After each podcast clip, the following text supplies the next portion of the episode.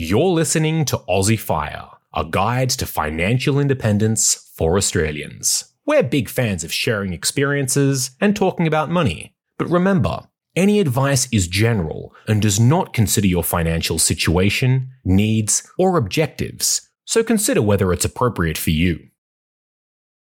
Chapter nineteen, Fuel for the Fire. Leverage, by Victor from the Frugal Samurai. Narrated by Thomas from Pearler. Introduction. Ah, debt and leverage. Those two words resonate with all of us in different ways. Some people embrace and welcome them with open arms. Others can't run away fast enough. When applied correctly, leverage is the strategic tool that expands our resources beyond our capital limitations to produce greater results than we can generate by ourselves. The thing is, though, many people misunderstand leverage.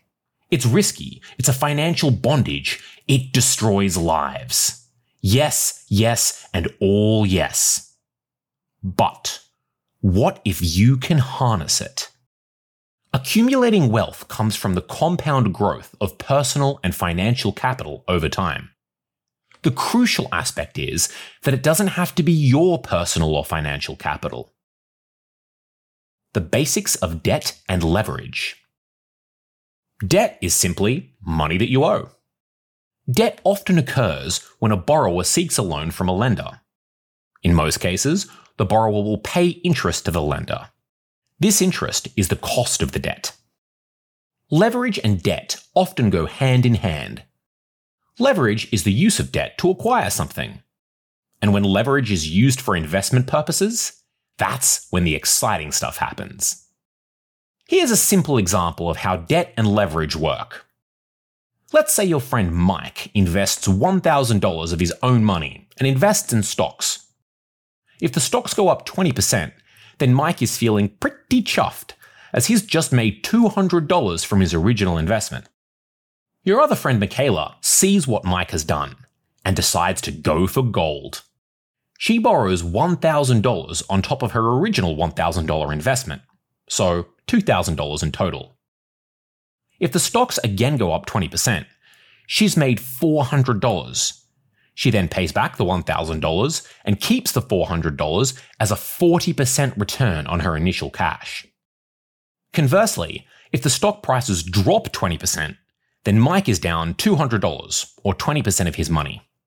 But Michaela? She's taken a four hundred dollars or forty percent haircut to hers, and that's not factoring in any interest of the loan either. In other words, leverage equals debt when invested, multiplied by the return, and that's for both profits and losses. The pros and cons of financial leverage. Before jumping into any investment idea, it's always good to understand both the pros and the cons. This is even more so when we're discussing debt, and more specifically, investing with debt or leverage. Here are some of the pros. You're able to obtain control over an investment for a relatively smaller upfront investment. You may be able to increase your purchasing power to acquire more assets through debt financing. Usually, the interest and fees involved with leveraging is tax deductible, although check with your tax specialist. And if all goes well, financial leverage can lead to higher returns than if you'd purchased with just cash. Now, here are some of the cons. If the investment falls in value, that fall is amplified. Typically, there's an obligation to repay ongoing interest associated with the debt, and this eats into cash flow. If you're overleveraged, that is you hold too much debt, things can go south very quickly if the market turns against you. And each time you borrow money, you're putting your credibility at stake. This is reflected in your credit score. Of course, there are numerous other benefits and risks involved with leverage. Factors such as interest rate changes, both up and down, income changes, such as from rental changes from an investment property, or your own lifestyle changes, like needing more or less money to service debt. However, the above are the main ones to consider when deciding whether debt and how much debt is right for you. There's a quote about leverage from Warren Buffett that I really love. When you combine ignorance and leverage, you get some pretty interesting results. Ways debt and leverage can be used on your FIRE journey. So, you're comfortable with the risks and understand the potential rewards with using leverage. But how exactly can we use debt to achieve our financial goals? Well, the following are just some of the ways we can all utilize leverage. It's important to remember, though, that these are general strategies only. Always seek professional advice to tailor a plan that suits you. Strategy one. Gear up to build wealth. Once you have a handle on managing your current debt levels, the time might come for you to consider borrowing for investment purposes. By gearing, or leveraging up, you could potentially multiply your investment profits and achieve those wealth goals sooner. To be successful in the long run, the investments you acquire with borrowed money must generate a total return, that's income and capital growth, that exceeds the after-tax costs of financing the investment. Traditionally, the two ways of leveraging are through property and shares. Let's begin with property, as investment loans. Let's say you put down a one hundred thousand dollars deposit to buy a property that's worth five hundred thousand dollars. Then, let's say the property value increases to six hundred thousand dollars. The nominal return is a one hundred thousand dollars gain, or twenty percent, but the real return is one hundred percent, less interest and fees. Now, with shares, the same principles work, but let's go for a more detailed example. Let's say you've made a five thousand dollars investment, which compounds at ten percent per annum over twenty years. The result at the end will be thirty-three thousand six hundred thirty-seven dollars. Now, let's switch that up to a ten thousand dollars investment, with five thousand dollars coming from borrowed funds that are capitalized at seven percent per annum over twenty years. Now, this investment will yield sixty-seven thousand two hundred seventy-five dollars. Let's deduct the interest, which would be nineteen thousand three hundred forty-eight dollars, and we are left with forty-seven thousand nine hundred twenty-seven dollars. That's resulted in a higher gain of fourteen thousand two hundred ninety dollars. Strategy two. Effective use of a lump sum, or debt transformation. If you're lucky enough to receive a financial windfall, such as a bonus from work or an inheritance, you may want to consider using the money to reduce your home loan and borrow an equivalent amount for investment purposes. This is achieved through two steps. Step one, utilize the lump sum to reduce the home loan balance. Either pay the lump sum directly into the loan or into a one hundred percent offset account. Step two, take out an investment loan for an equivalent amount to be invested into something like property or shares, for example. This is known as debt transformation because it enables you to convert non-tax deductible debt into a tax deductible one. But again, check with your tax specialist. Although your overall debt level is unchanged, you could potentially reduce your after-tax interest costs considerably and establish an investment portfolio to help build your long-term wealth. Alternatively, you can reduce your home loan balance faster using these tax savings. Strategy three. Debt recycling.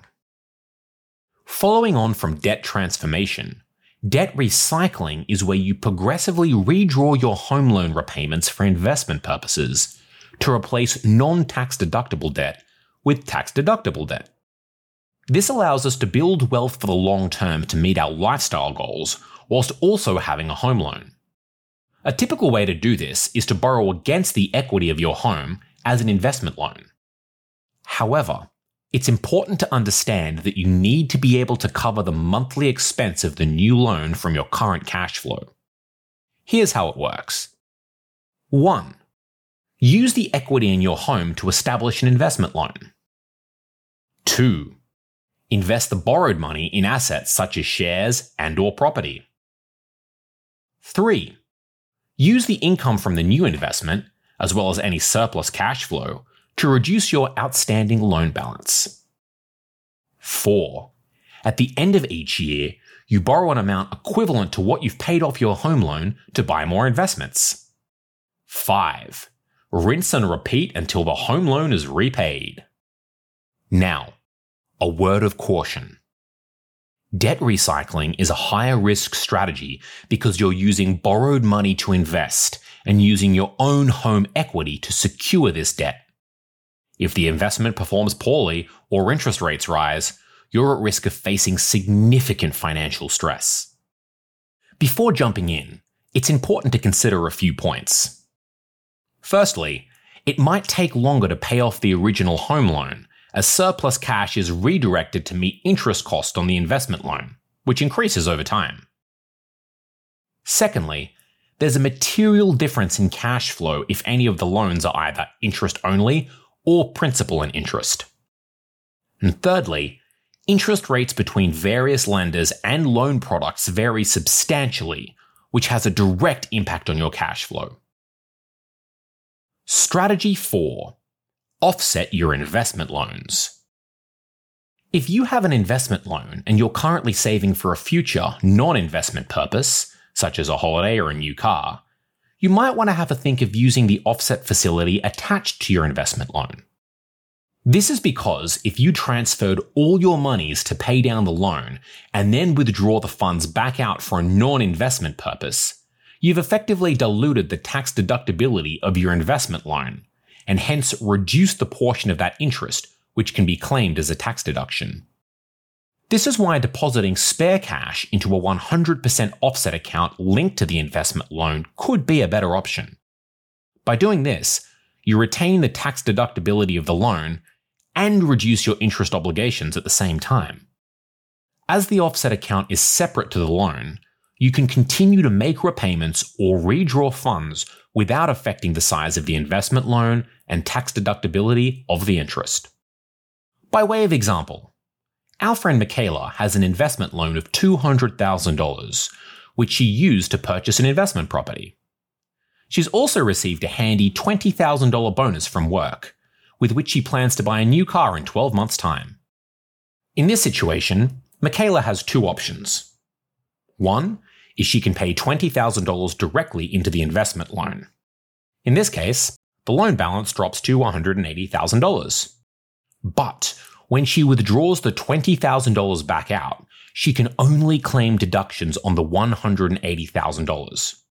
This is because the twenty thousand dollars has diluted the original investment purpose of the loan. The other option is that she can pay twenty thousand dollars directly into the investment loan offset account. This means she's effectively paying interest on one hundred eighty thousand dollars. It also means that when she withdraws the funds out, she can still claim tax deductions against the original two hundred thousand dollars because the original loan is untouched. If you'd like to see the pros and cons of these strategies compared, there's a leverage strategy comparison table on page two hundred thirty-four of the ebook. Common asset classes for leverage. After reviewing these strategies, you've decided you want to use more leverage to accelerate your FIRE journey. But what will you leverage into? Here are three of the most common asset classes and what to watch out for with them. Real estate. When you hear about large sums of debt, usually you think about real estate, because without debt, buying into the property market would be extremely difficult to do. Here are some of the benefits of using leverage in real estate. One, it allows entry into the housing market. Two, you control how much you want to borrow through your deposit level.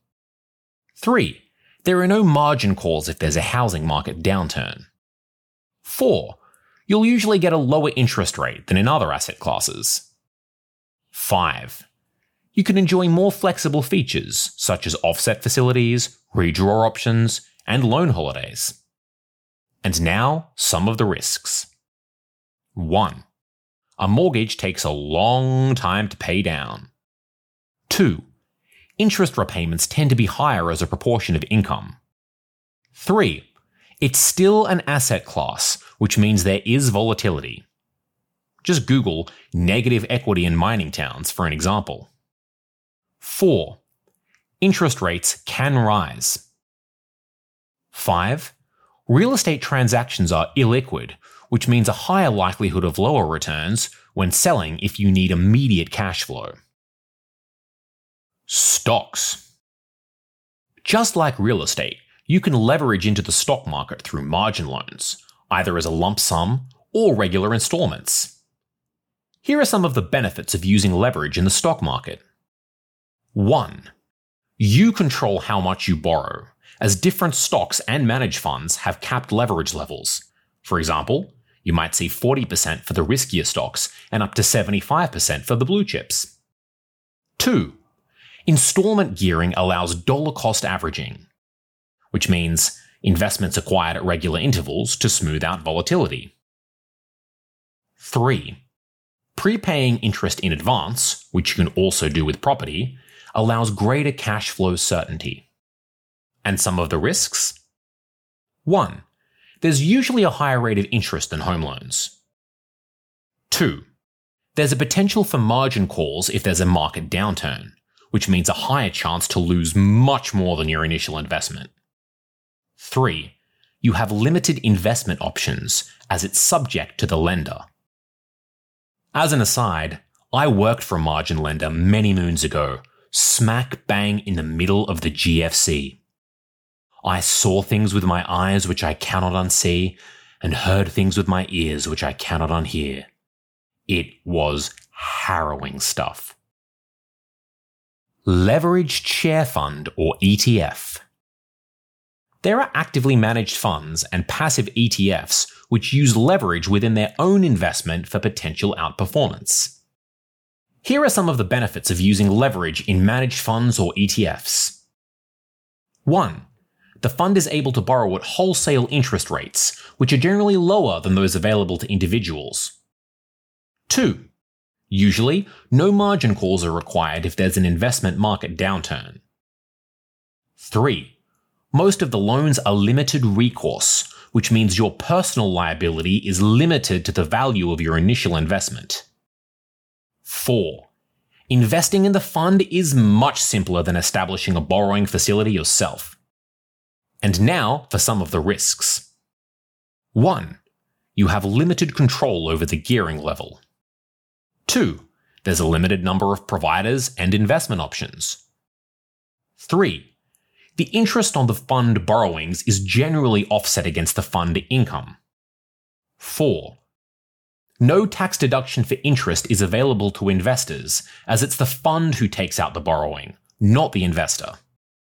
There are many more asset classes which participate in leverage, of course. Examples include the F X market, where leverage can often go up to five hundred to one, that's one dollar controls five hundred dollars. There's the futures market, where margin calls are part and parcel of the game, which is probably best evidenced in the Eddie Murphy movie Trading Places. The options market, where we enter the world of iron condors, butterfly spreads, and long strangles, and much, much more. But that's entering the world of trading and speculation, not for the faint-hearted. It's a jungle out there. If you'd like to visually compare the pros and cons of leverage in real estate against leverage in stocks, there's a handy graph on page two hundred thirty-seven of the ebook. I must say, I thoroughly enjoyed writing this chapter, as debt and leverage are concepts quite close to my heart. Missus Frugal Samurai and I are pretty deep in the real estate FIRE journey ourselves. We both use the notions detailed here on a daily basis, and I sincerely hope that you can take some of this away on your own path, be it in real estate or shares or whatever you choose. Please remember, investing is all about managing risk, and risk is there to be controlled. Happy investing! About Victor from the Frugal Samurai. Victor is a thirty-something-year-old millennial from Sydney, Australia. Growing up, no one showed him how to attain wealth, so he's had to teach himself the hard way. He shares his journey to being financially independent at the frugal samurai dot com. He typically focuses on investing, personal finance, and development, as well as commenting on topical financial issues. He's worked in the financial industry for over fifteen years and counting, and this allows him a unique perspective as a fly on the wall. We hope you enjoyed this chapter of Aussie Fire. For more inspiration, head to pearler.com slash explore to browse our resources, calculators, and community insights. Pearler is an authorised representative, number one two eight one five four zero, of Sandlam Private Wealth Proprietary Limited, A F S L three three seven nine two seven. Knowledge is power, especially when investing, so always seek advice and/or check out the relevant disclosure document for any financial product, including the P D S and T M D before deciding, which is available from the product issuer's website. When you invest, your capital is at risk, and past performance is not a reliable indicator of future investment returns.